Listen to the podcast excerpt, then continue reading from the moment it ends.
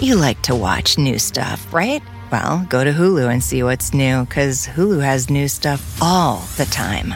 Like Vanderpump Villa, the new docudrama starring Lisa Vanderpump, where first class luxury meets world class drama. A new season of The Kardashians starring The Kardashians, of course, and Grand Cayman, Secrets in Paradise, the sizzling new reality show set in the tropical Caribbean. It's all new and it's streaming now on Hulu.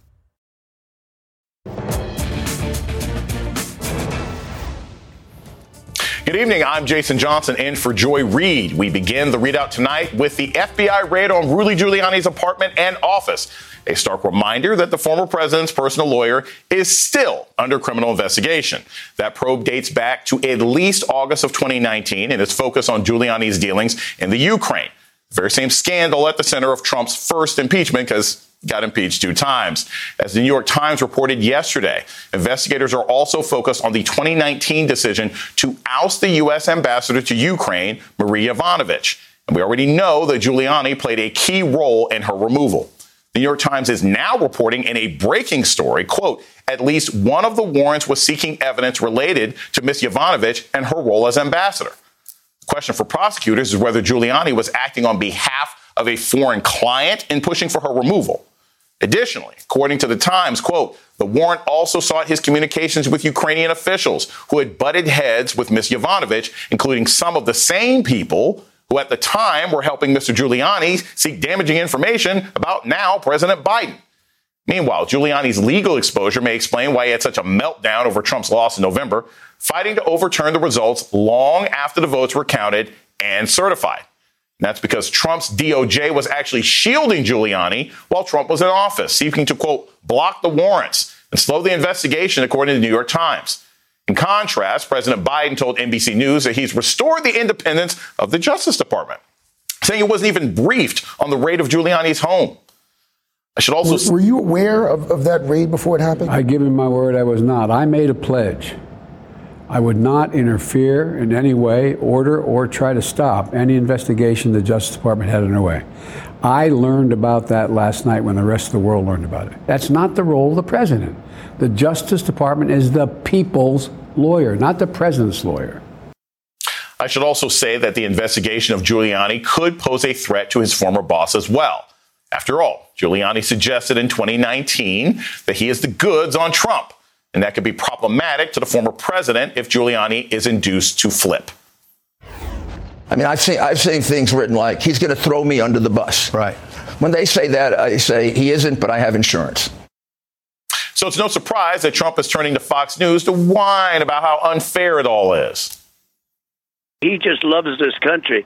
And they raid his apartment. It's like, uh, so unfair and such a double. It's like a double standard, like I don't think anybody's ever seen before. And I don't know what they're looking for, what they're doing. They say it had to do with filings of of uh, various papers, uh, lobbying filings. But what Giuliani did in Ukraine was more than just a paperwork violation effectively took control of U.S. foreign policy, usurped the role of American diplomats, and leveraged Ukraine for political purposes. The official foreign policy of the United States was undercut by the irregular efforts led by Mr. Giuliani. If we wanted to get anything done with Ukraine, it was apparent to us we needed to talk to Rudy. Giuliani's efforts to gin up politically motivated investigations were now infecting U.S. engagement with Ukraine. As we learned in those impeachment proceedings, all of Giuliani's efforts in Ukraine had one goal to dig up or fabricate dirt on Joe Biden before the 2020 election.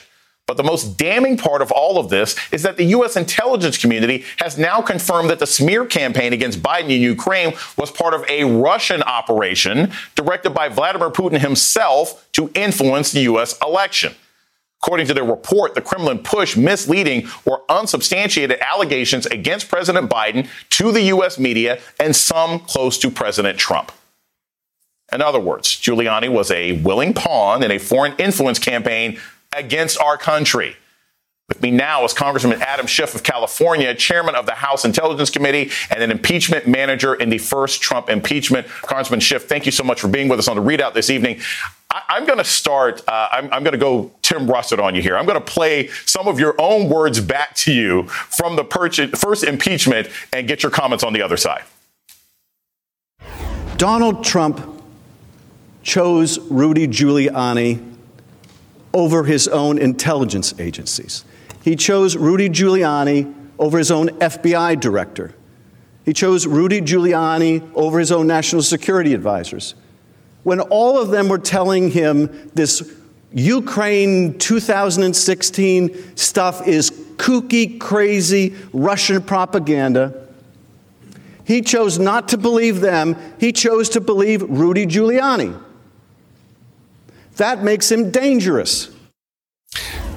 So, Congressman Schiff, I, I have to ask you, and I'm, I'm being very serious about this because this is a danger to the United States and these people are still walking around free. Do you feel vindicated? Uh, do you feel that, that, what you said and predicted has, has now sort of finally come to fruition? How do you feel about these new reports and, and this recent raid?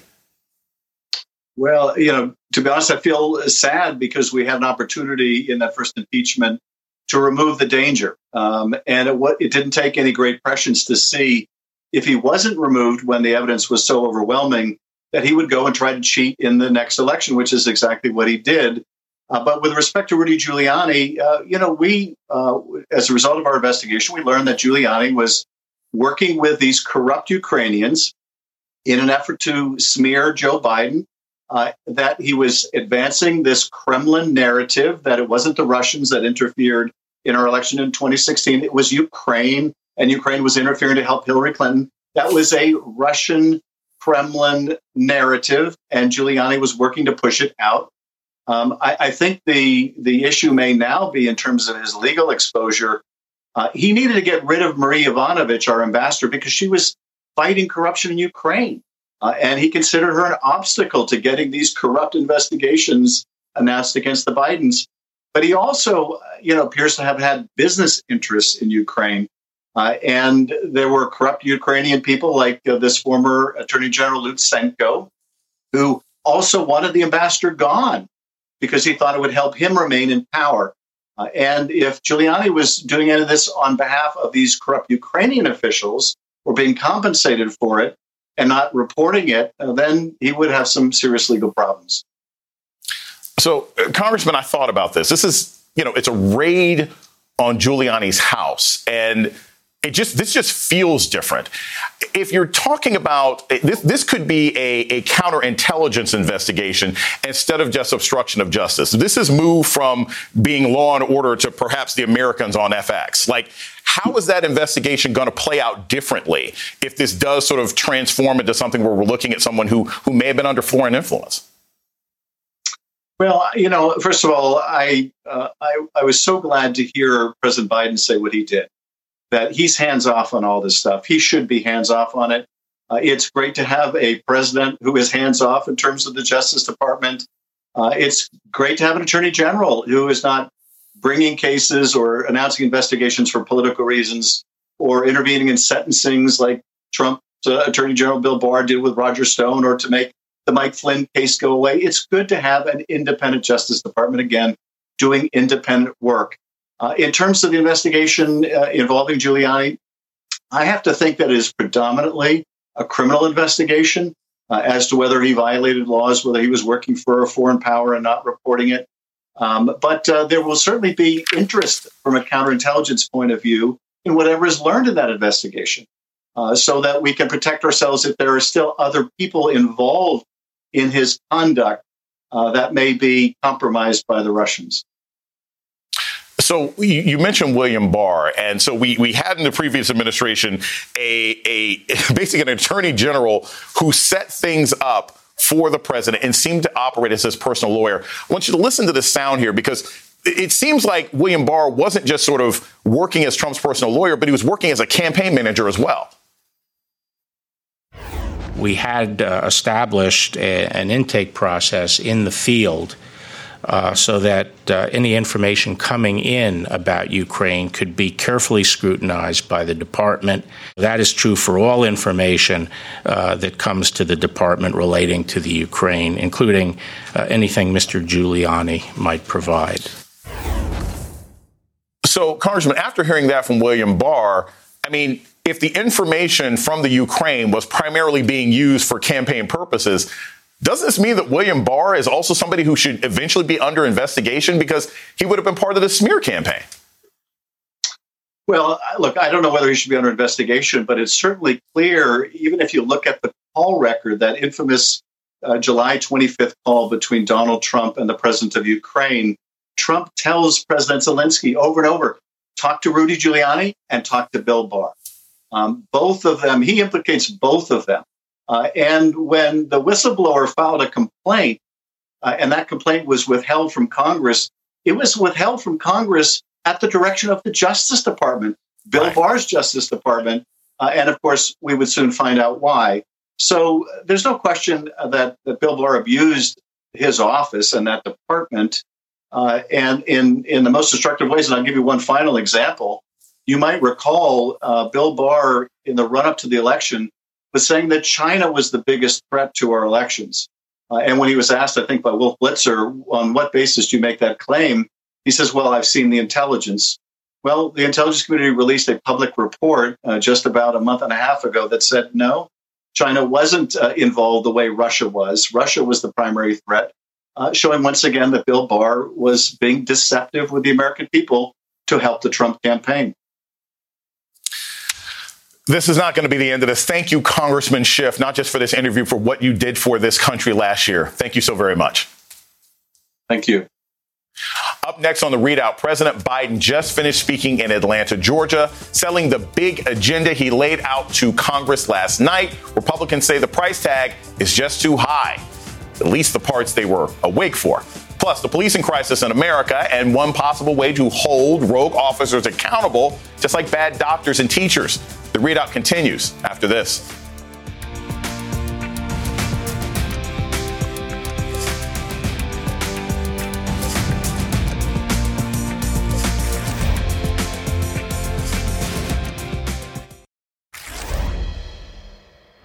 President Biden in Georgia tonight selling the success of his first 100 days, less than 24 hours after his first address to a joint session of Congress. The plan to remind Americans that since he took office, more than a million new jobs have come back. $1,400 economic relief payments, that STEMI, got sent out, and roughly 143 million Americans have received at least one dose of the vaccine. What better place to celebrate than Georgia, which is basking in the glory of its status as a battleground state? We promised to deliver emergency relief to the millions of Americans who are in financial distress, and I might add, through no fault of their own. So we got out $1,400 checks to the American people, and we kept that promise. 85% of the households in America have gotten those checks. And I want to stop here and give thanks to both your senators, Senators Ossoff and Warnock for making it happen because those two votes, had we not come back and you elected them, those two votes made the difference. Earlier in the day, the Bidens made a stop in Plains, Georgia to visit the Carters. No, not Bey and Jay, to the former first couple, Jimmy and Rosalynn Carter. As a first term senator back in 1976, Biden endorsed the former Georgia governor for president over a list of higher profile candidates. Now, more than four decades later, President Biden is promoting his $2 trillion infrastructure plan and unveiled his $1.8 trillion American Families Plan, which would offer free universal preschool, community college, and provide child care support, among other things. We're at a great inflection point in history. We have to do more than just build back better. To build back, we have to build back better. Throughout our history, if you think about it, public investment in infrastructure has literally transformed America. Time and again, they propel us into the future. That's why I propose the American Jobs Plan, a once in a generation investment in America itself. We also need to make a once in a generation investment in our families and our children. Trickle down economics has never worked, and it's time to grow the economy from the bottom and the middle out.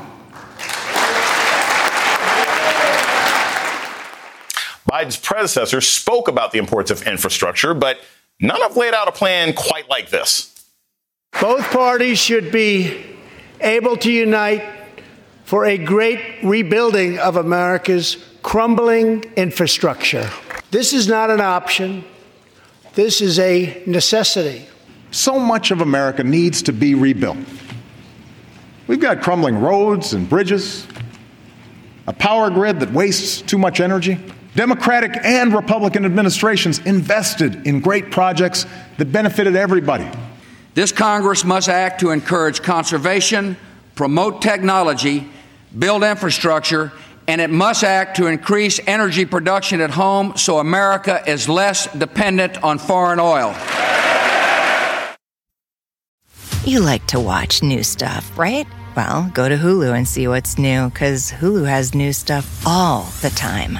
Like Vanderpump Villa, the new docudrama starring Lisa Vanderpump, where first class luxury meets world class drama. A new season of The Kardashians starring The Kardashians, of course, and Grand Cayman, Secrets in Paradise, the sizzling new reality show set in the tropical Caribbean.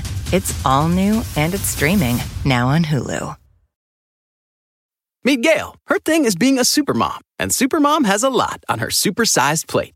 Ain't that the truth? But at Walmart Pharmacy, Supermom recently got her whole family updated on all their vaccines. We knocked it out during a grocery run, no appointment. That's next level Supermom. From pneumonia to shingles, HPV, and more, get no cost vaccinations from an expert pharmacist where you already shop. Welcome to an easier pharmacy. Welcome to your Walmart. $0 copay with most insurances. State age and health restrictions may apply.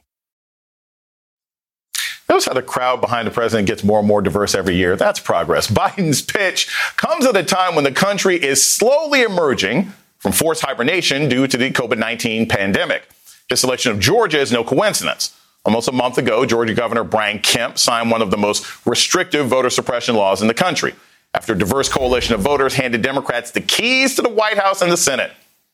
Joining me now is Errin Haines, editor at large for the 19th, Nsé Ufot, CEO of the New Georgia Project, and Adrienne Elrod, former senior aide on the Biden Harris and Clinton Cam- Clinton Kaine campaigns. Uh, Nsé, I'll begin with you. Joe Biden makes a beeline for Georgia right after his speech to a joint session of Congress. What does this say about Georgia's place, not just in the mind of Democrats, but really the whole country now when it comes to our electoral future? Um, I think that it says that the debate has been settled and that Georgia is one of America's newest battleground states. Um, I think it also says that there is a, an acknowledgement, uh, a recognition that the reason that the Biden administration is within grasp of uh, making progress on its agenda is due to Black voters and voters in Georgia not only showing up in November, uh, but making history by sending Senator Warnock and Senator Ossoff to Washington, D.C. Uh, when we think that there are over 60 bills uh, that have been passed by a margin of less than two votes, like the, the story, the narrative, the impact of Georgia voters will, is continuing to show up uh, throughout their legislative agenda. And I want to follow up with this because literally, I mean, like most places, we make the argument all the time hey, your vote matters, your vote matters. But literally, there are people in Georgia who have a $1,400 check. They got that stimulus check because of the senators that they put in. So is that something that resonates? Like when, when you guys are door knocking and organizing now, are people saying, yo, my vote got me this $1,400? Or does it still seem sort of an abstract concept when you're talking to people on the ground? Now, first of all, I want to flag that 85% of American families uh, got that stimulus check, not just us in Georgia. Well, yes. Um, and I think that, um, A, but also B, I think that, yes, there is that recognition, particularly for the folks that were born in 2002 and voted for the first time uh, in these elections. They watched the entire country sort of you know make bad parodies of uh, Georgia on my mind uh, and talk about how important their vote was specifically. And so, you know, as a long term electoral organizer and a community organizer, this is the number one question that we sort of message around and talk to young people about is the power of their vote. And we have real live examples that hit people uh, in their wallets, uh, in their hearts, and in their minds. And so I think the conversations have gotten a lot easier. Um, and quite frankly, the backlash uh, uh, that we are living through, that we are experiencing,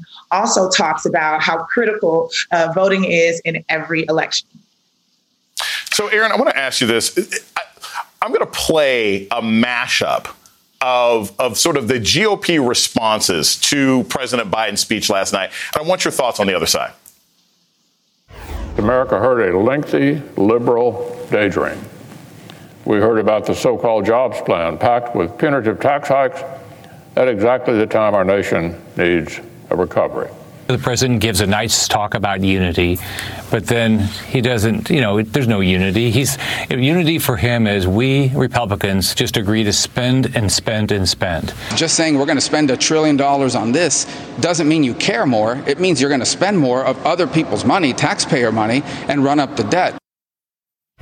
So, Errin, we just talked about the, the value of stimulus checks to millions of Americans who were hurting during this pandemic, millions of Americans who still don't have jobs.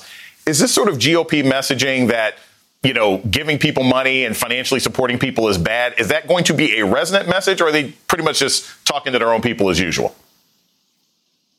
Well, th- this is certainly among kind of the, the red meat uh, kind of uh, topics that, that uh, Republicans tell, you know, to their base. But this is, you know, an administration that in the first hundred days has really worked to redefine the definition of bipartisanship and what that means in this country, right? Like with, it, it, for their money, uh, they are not focused necessarily on uh, the Republicans in Congress who maybe don't want to get on board with the president's plan. The Biden Harris administration is instead kind of emphasizing that uh, there are uh, people of, of both uh, political parties who support, or no political party that support uh, a lot of, of kind of the details of, of what he is trying to do, and, and frankly, some of the, the things that, that he is trying to deliver. I mean, look, uh, President Biden, uh, you know, after he and the First Lady were down in Plains, I mean, that rally was in Gwinnett County, right? Which which is not, uh, you know, somewhere that has been traditionally thought of as a Democratic stronghold, and and, and you know, I think that also sends a message. Uh, you know, he said uh, when he was elected that he was going to be president for everybody, whether they voted for him or not, and that includes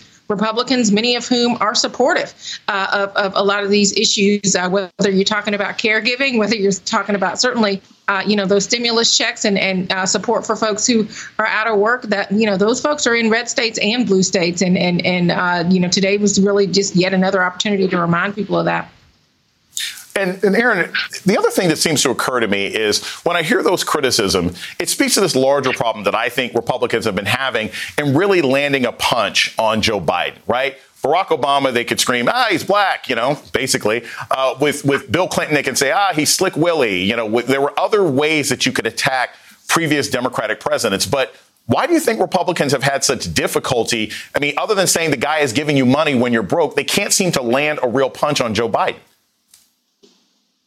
Well, I mean, you know, when you are delivering things that Americans want, uh, you know, it is kind of hard to make uh, to make the argument. And and you know, he, with him, frankly, yes, being a, a uh, male of a certain age in politics, uh, you know, it is a little harder uh, to to uh, you know kind of make contrasts, especially uh, in the culture wars that, that Republicans are so uh, you know bent on continuing here uh, as an election strategy and to, to really galvanize uh, members of their base. But but listen, uh, you know Joe Biden is somebody who you know the guy from Scranton who you know hasn't you know appeals to uh, folks you know in the heartland and in the Rust Belt and and, and everywhere in between.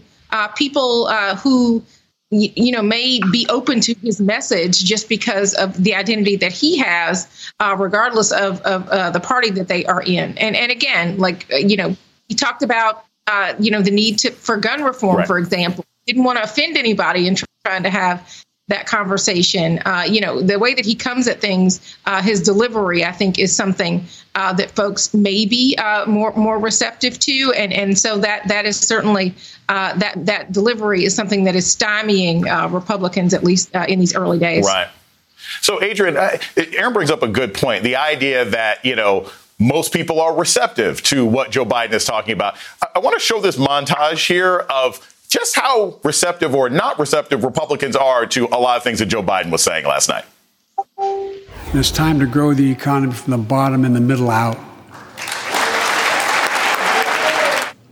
American Jobs Plan creates jobs replacing 100% of the nation's lead pipes and service lines so every American can drink clean water.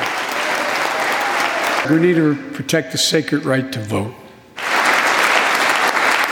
It's time for corporate America and the wealthiest 1% of Americans to just begin to pay their fair share. Just their fair share. We're on track to cut child poverty in America in half this year. Adrienne, I have to ask you. It's like I get certain policy things that Republicans sit for, but like ending child poverty, they they they don't clap. You know, Joe Biden could have said, "Hey, we're going to stop clubbing baby seals." They wouldn't clap for that. What what is the strategy of a party that seems to just want to say no, even for policies that polling wise seem to be universally popular?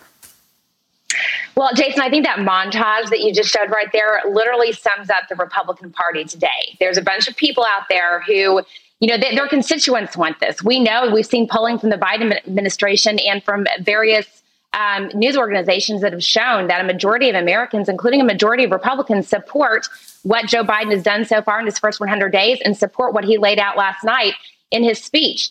But yet, you cannot get basically one Republican in the House and Senate to support it, even though that is what their constituents want. And I think Errin made a really smart point earlier, which is how the Biden administration is redefining what bipartisanship is. It doesn't mean that, you know, just because you can't get any of these representatives in Congress who are Republicans to support your legislation doesn't mean that it's bipartisan because it is, it is supported by a majority of the American people, uh, including Democrats, Republicans, and independents. So, um, again, I think it shows it sums up exactly what the pr- problem is with the Republican Party these days, right. um, and also sums up how popular this legislation is and, and why Biden and his cabinet are going out and selling it it, it, seems crazy to me that we have a Republican Party where more of them voted to impeach Trump a second time than clapped for ending childhood poverty. Uh, thank you, Errin Haines, Nsé Ufot, and Adrienne Elrod. Thank you so very much this evening.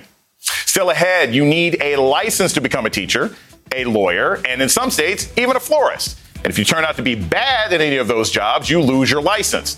So why is that the case for bad police officers? That's next. Stay with us.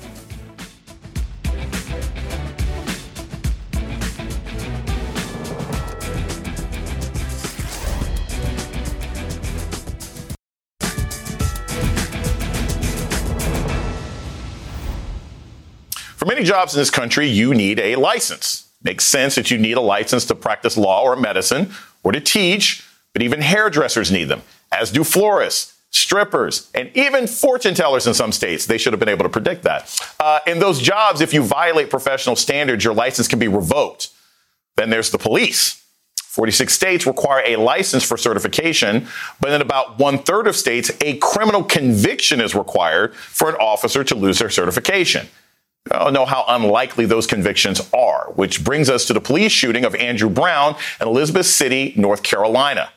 Today, the Pasquotank County Sheriff released the names of the seven deputies put on administrative leave and noted that the four who didn't fire weapons would be reinstated to active duty. Situation is still under investigation, so we don't know if it will result in criminal charges, but a close reading of the sheriff's own use of force policy suggests it certainly wasn't great policing.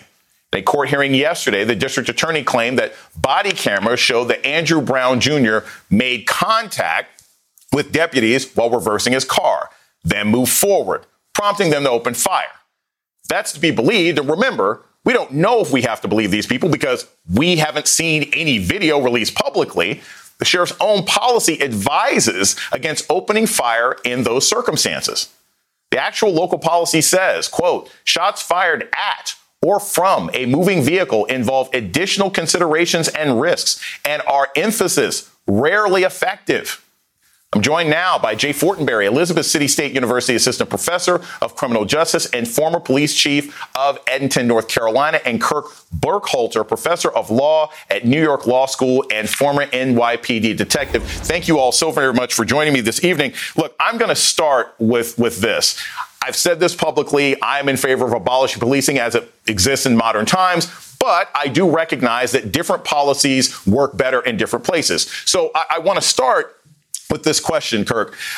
We have found out that the use of force suggestions for the local county said that it's not a good idea to necessarily shoot at a police car. But at the same time, we're going to play this t- uh, sound right now. The local attorneys are saying that Andrew Brown backed into people. So I want to get your thoughts on this after we listen to this sound. If that's your position, show the tape. We already know if that was the case, then the media attorneys would not have to make an argument to show the tape. The tape will already be shown. If that exonerate the law enforcement officer, the media would have already seen the tape. In Columbus, Ohio, the tape was immediately shown.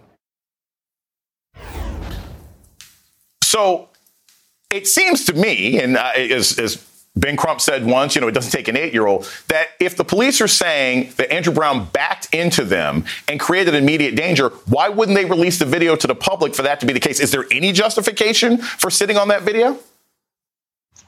I, I actually can't imagine why there would be a justification in this particular climate. So I think police departments uh, do have to think about the climate. You know, you certainly you want uh, police departments to be objective, but we are in a climate where uh, many uh, segments of this country are losing trust in the police departments, and I think it's their responsibility to regain that trust. If a simple thing as releasing this video will help them to achieve their mission, that should be done. So you touched on this that there's a lot that we don't know. And when the video is not released at this particular point, it allows for incredible amounts of speculation. And, uh, you know, the district attorney made a statement that, hey, you can't ask people to not smell a skunk once you wave it at them. However, let's take that a step further. Nothing will change that skunk from being a skunk or a bed of roses. It is what it is. Show the people the video, be transparent. And I think this was has been a misstep in with regards to this investigation. Right, and also when we do finally see some part of the video, if it's if it's redacted so much that it looks like Morse code, uh, then people still won't trust what the result is. Uh, Mr. Fortenberry, so I, I want to ask this question I wrote a piece in the Grio. I talked about the idea of decertifying or delicensing police, right? There are standards that other professions are held to. If you, you know, if you're a school teacher, you can lose your license even if you don't break the law. If you're a school teacher and you buy beer for the state winning championships, you could lose your license. If you are an exotic dancer, you can actually lose your license if you don't use the right kind of body paint. In North Carolina, there have been about a thousand officers who have lost their license over the last 30 or 40 years do you think delicensure might be an effective way of handling these kinds of cases? Because the law may not find that any of these officers broke the law, but they certainly have no trust in the community after this. Oh yeah, of course. Um, when when officers lose trust, when they break code, when they break that ethical boundary, they can no longer police anymore. That's one of the things we talk about in policing all the time you have to have high ethical values. You've got to maintain those ethical values, and there's got to be consequences for it. Uh, I think a, a, national database of officers so they can't switch agency to agency would be a great idea. Uh, you've got a lot of times officers, and this happens a lot in North Carolina, an officer can resign uh, and in light of being fired and turn around and get a job somewhere else. So they take yeah. the problem somewhere else instead of uh, firing. And a lot of times the chiefs are hesitant to fire them because it's easier to let them resign. You don't have to worry about backlash. You don't have to worry about appeals and things like that. But yeah, most definitely, uh, uh that's one of the things we got to do in policing today. We got to get rid of the bad cops. You know, I think most cops are good. I think most cops want to work with good cops. I was talking to a friend of mine who's a police chief. Uh, it's actually Edenton. You said Edenton. That's okay. Oh, but Edenton, North Carolina. But we were talking about it. Uh, one thing that's got to be abolished in policing is the blue wall of silence.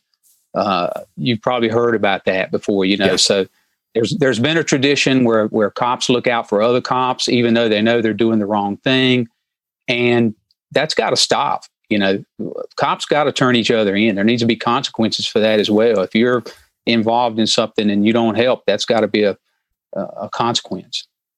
So I want, I want to take this to, to, Mr. Burkhalter because that's something else. This idea of wandering officers, right? Uh, you know, we, Mr. Fortenberry said, hey, we should have a national registry. But this is a serious issue. Many police officers who are allowed to resign instead of being fired from one place, they just go up the street, they go to another part of town. The most famous might be Timothy Loehmann, uh, who was a police officer who's basically let go of the Independence Police Department in suburban Cleveland, Ohio, went 15 minutes up the road, got a job with the Cleveland shops, and shot Tamir Rice. My question for you is, you know, what kind of resistance do you think there would be to a national registry of police? And what kind of consequences would you have to put on local departments to make sure that they respect, hey, if this guy got delicensed in this state, we can't let him or her move to this other state and do the same thing?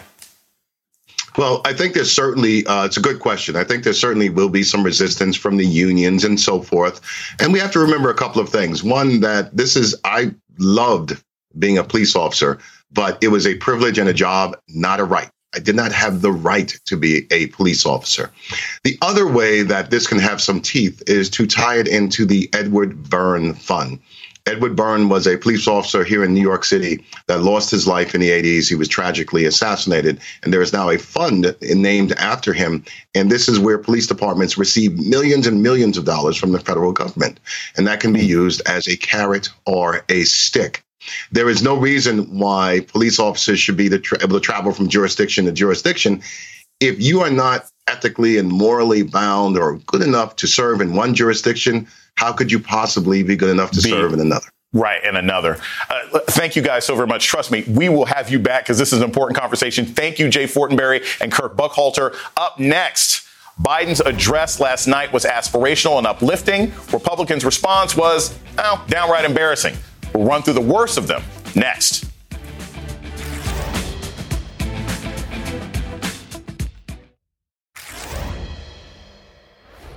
In their response to President Biden's address, Republicans went straight for the red meat for their base. Literally, in the case of Kevin McCarthy, who once again repeated the outright lie that Joe Biden is trying to control America's meat intake.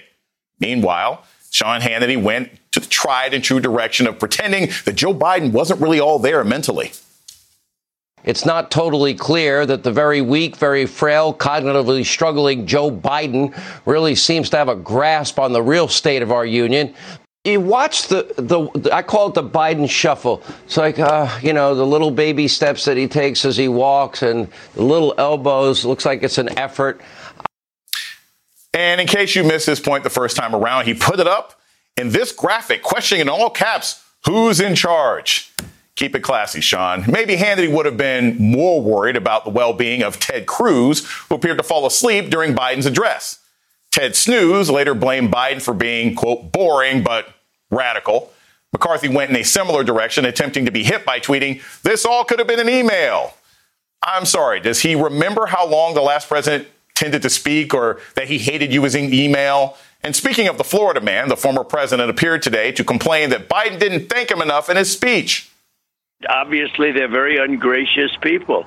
Uh, I did the vaccine. They like to take the vaccine. If I weren't president, the vaccine, you wouldn't have a vaccine for five years, three to five years. Some on the right did go after Biden's actual policies, but in perplexing ways. Marjorie Taylor Greene tweeted that federally funded school from age 3 to 20 doesn't sound like education, it sounds like indoctrination. Y'all, she went to a public school. then there's conservative J.D. Vance, who's eyeing the open Senate seat in Ohio.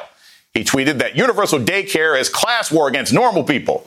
You know, normal people who have kids.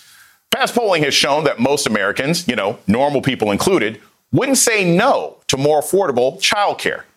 So Republicans clearly need to work on figuring out what they actually stand for.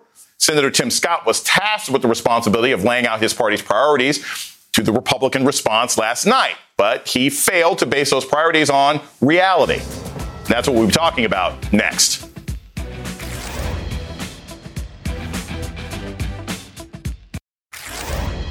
I have experienced the pain of discrimination. I know what it feels like to be pulled over for no reason, to be followed around the store while I'm shopping. I've also experienced a different kind of intolerance I get called Uncle Tom and the N word by progressives, by liberals.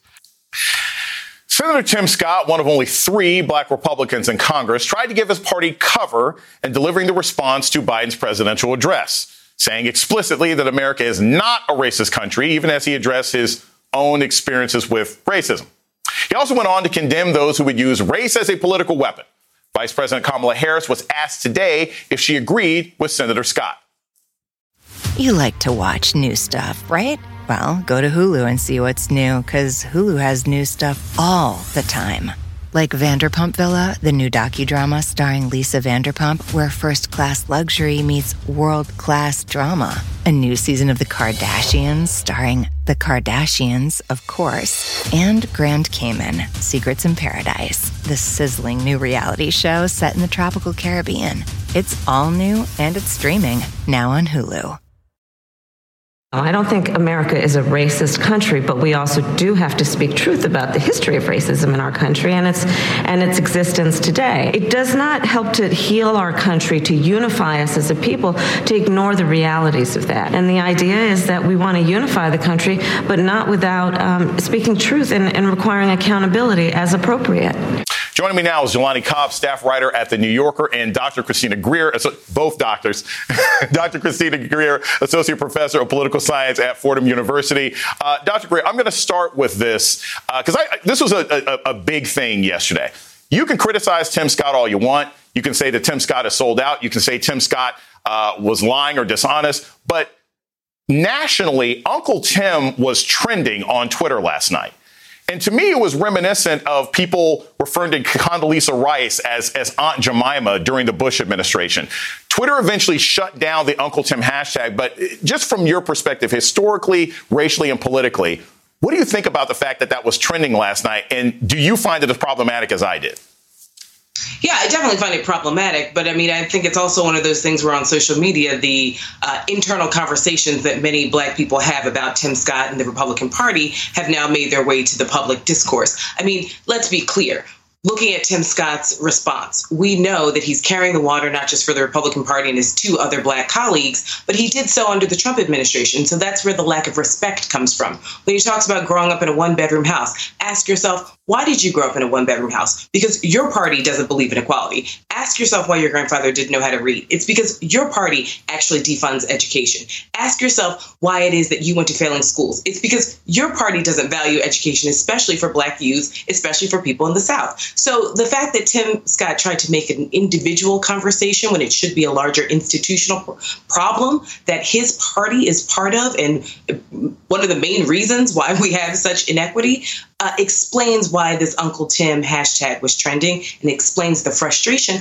also that many Democratic Christians had, where he's trying to weaponize Christianity in a way that lots of Democratic Christians were like, what are you talking about? Like, we can actually believe in, you know, Christ or whatever the, the right. indoctrination is without actually uh, having policies that, that destroy not just our country, but so many people across the, across the globe.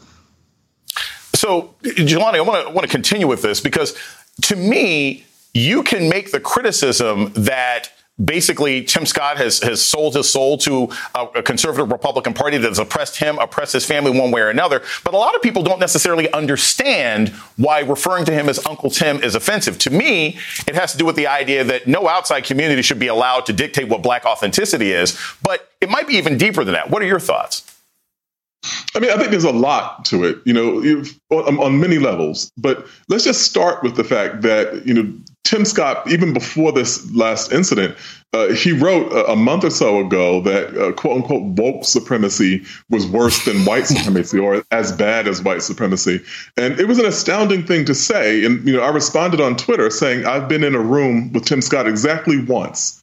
And that right. was at a commemoration for the nine people who were murdered in the basement of the Emanuel AME Church in Charleston, South Carolina, by the white supremacist Dylann Roof. And so that is a kind of embarrassing uh, position to take. The most charitable version of what you could see in Tim Scott was that he was trying to grease the wheels for whatever kinds of political reform or police reform we're going to get uh, in this bill. And he's trying to, to build up political capital that will allow him to bring some of his Republican colleagues along. But even in that light, it's indefensible to make these comments in the context of how many, I've lost track of how many black people have been killed, unarmed black people have been killed this month in encounters with police. Uh, and so, and if he wanted to have this debate about whether or not America is a racist country, I mean, I disagree with him and Kamala Harris. Yes, this is a racist country. When we look right. at the institutional outcomes, every single major institution that we have has a racial disparity in what the outcomes of people's relationships are with it. And so if that doesn't qualify you as a racist country, then we just simply don't know what racism is. When when Secretary of Transportation Pete Buttigieg can say we literally have racism baked into our highway system, I really don't think Tim Scott uh, is in much of a position to criticize him. Speaking of his bill, uh, Jelani, so Tim Scott was saying, hey, look, I, I, had this bill and the Democrats stopped it. What I noticed about his sort of police reform bill is it just collected information. It collected data on use of force. I don't need another register of dead black bodies. I want to hear consequences. What did you think about his suggestion that he was at least a starting point and that the Democrats were stopping him because they were too woke for what he was putting forward? Well, yeah, woke, as in they wanted to actually tackle the issue of chokeholds which his bill did not address. And people were saying, look, this is a, a non starter, uh, that we need to have a federal ban on chokeholds. Uh, there was also the simple fact of qualified immunity, which is at the heart of all this. The lawlessness that we have within law enforcement is abided by the fact that people know that there won't be consequences for their actions. Right. Uh, and so, yeah, those were significant obstacles. And it was, uh, it, it was disingenuous uh, to say that this is simply about wokeness. Those were substantive policy differences doomed that bill. Uh, Dr. Greer, so even in the wake of this, uh, some of the lawyers for Andrew Brown, they went to Washington, D.C., they had conversations with Lindsey Graham, they had conversations with Tim Scott. Do you think Tim Scott is trying to position himself as a deal maker on police reform? Do you think this is something that he thinks will help him long term politically? Or do you think it's actually a well founded belief? Because again, I, I have difficulty believing a guy who can, on the one hand, say, I'm tired of being pulled over by the police, I'm worried about it, is going to be serious when it comes to police reform. Right. I have no idea what's in the heart of Tim Scott. Just to put that out there. But I mean, like, let's be clear. That entire party is being held hostage by Donald Trump because none of them can plan for their future in 2024 until the former president decides whether he wants to get off the sidelines or not. I think also Tim Scott is their poster boy. He's their one. So if they're going to talk about a racial issue, he's the one. Give it to Mikey. Put him out front. Let him talk about policing and, and cops and whatever it may be. And so, and he's willing to do that. He's always been willing to do that. And right. that's how that's how and why he's yeah. the one who gave the rebuttal. Thank you. Thank you so very much, Dr. Greer. Uh, thank you very much, Jelani Cobb, for joining our show tonight. Joy will be back tomorrow night with a special guest, former Secretary of State Hillary Clinton.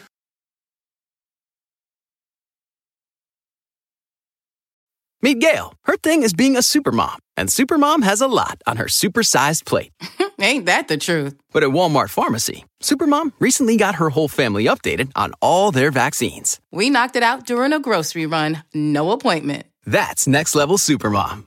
From pneumonia to shingles, HPV, and more, get no cost vaccinations from an expert pharmacist where you already shop. Welcome to an easier pharmacy. Welcome to your Walmart. $0 copay with most insurances. State age and health restrictions may apply.